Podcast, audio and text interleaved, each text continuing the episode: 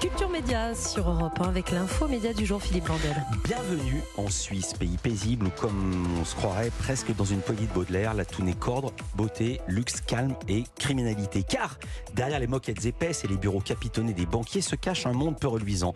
Marie-Maurice et François Pilet, journalistes d'investigation, ont enquêté sur les dessous cachés de la finance suisse ou comment ce pays propre sur lui blanchit l'argent sale des criminels du monde entier. Bonjour Fanny, bon, je vais arriver à le dire. Bonjour Fanny Rascle. Bonjour Philippe Vandel.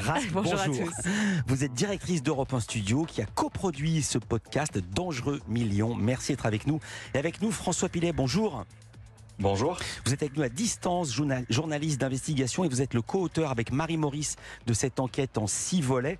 Merci d'être avec nous au micro d'Europe 1. Même si vous n'êtes pas physiquement avec, avec nous, vous êtes où en Suisse ce matin?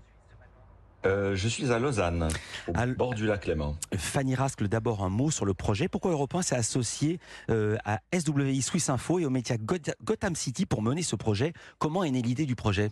Alors, vous mettez les pieds dans le plat tout de suite, parce que c'est vrai que euh, c'est assez euh, exotique, un média suisse et puis un média plus public, il faut le dire, un hein, Swiss Info, c'est un média public, euh, Gotham City, média d'investigation, et Europe 1, Europe 1 Studio. En fait, on s'est retrouvé sur cette idée qu'on voulait raconter des histoires.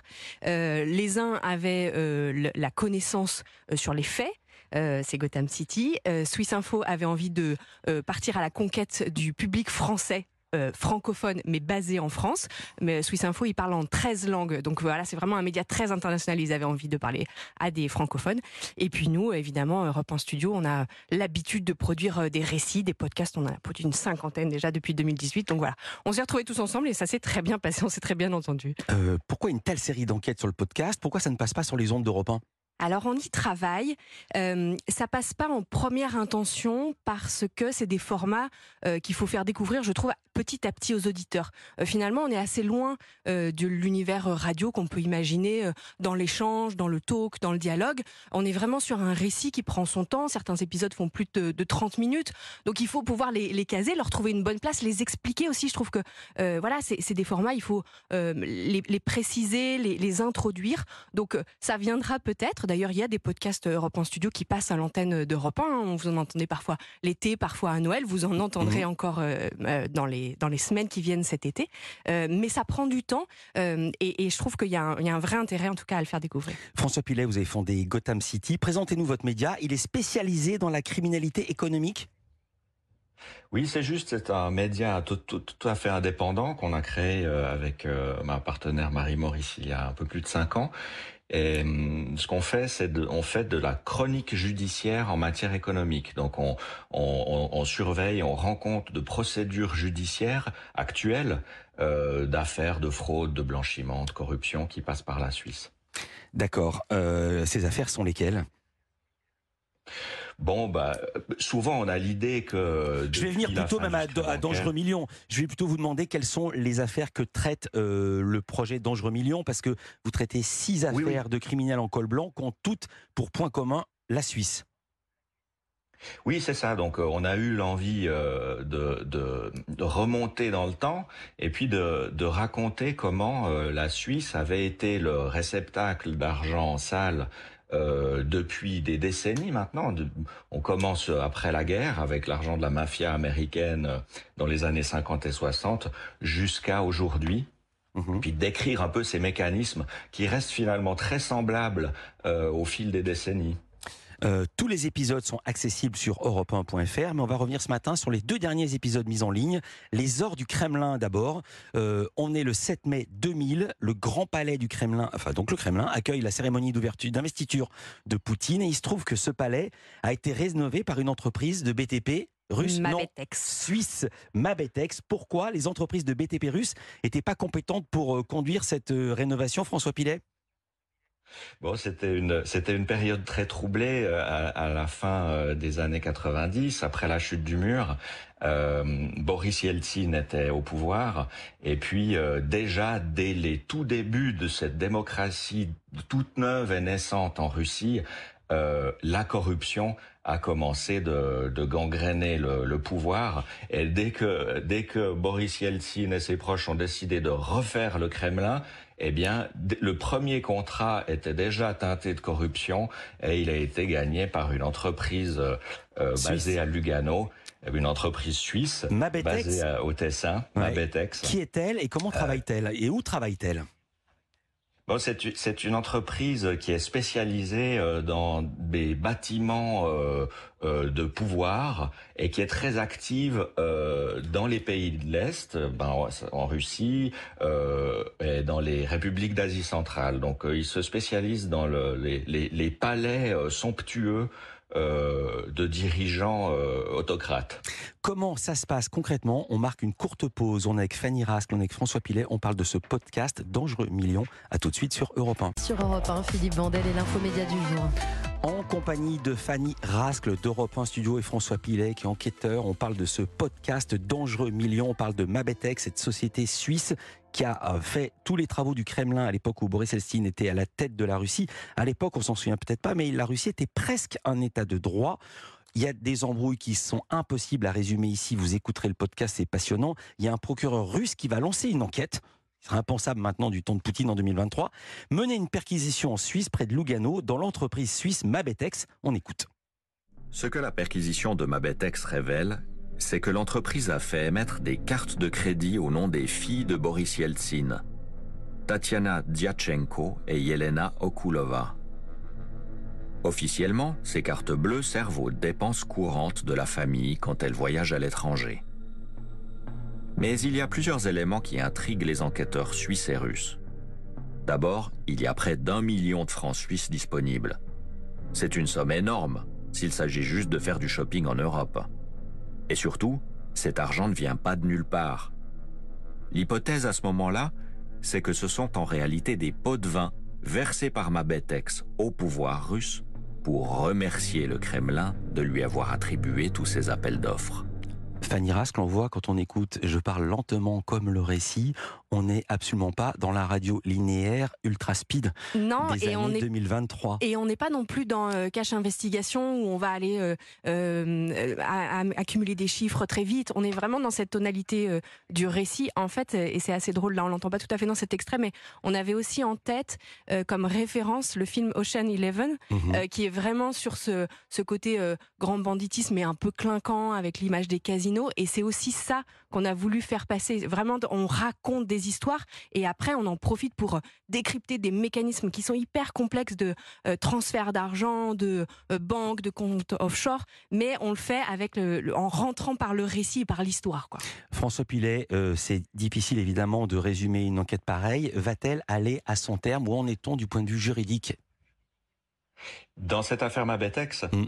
Euh, elle est terminée, euh, elle est classée, elle a, elle a abouti à, rien, hein. elle a fini en, queue de poisson, comme, beaucoup, comme plusieurs autres des affaires dont on parle dans le podcast. Ouais, avec quand même un euh, scandale sexuel.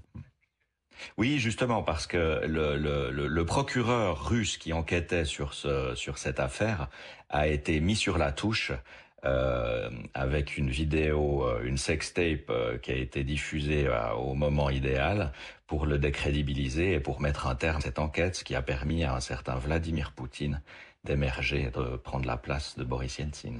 Alors un autre épisode de Dangereux Millions se passe à Mexico. Il s'agit d'expliquer comment la Suisse a blanchi l'argent de la drogue au Mexique.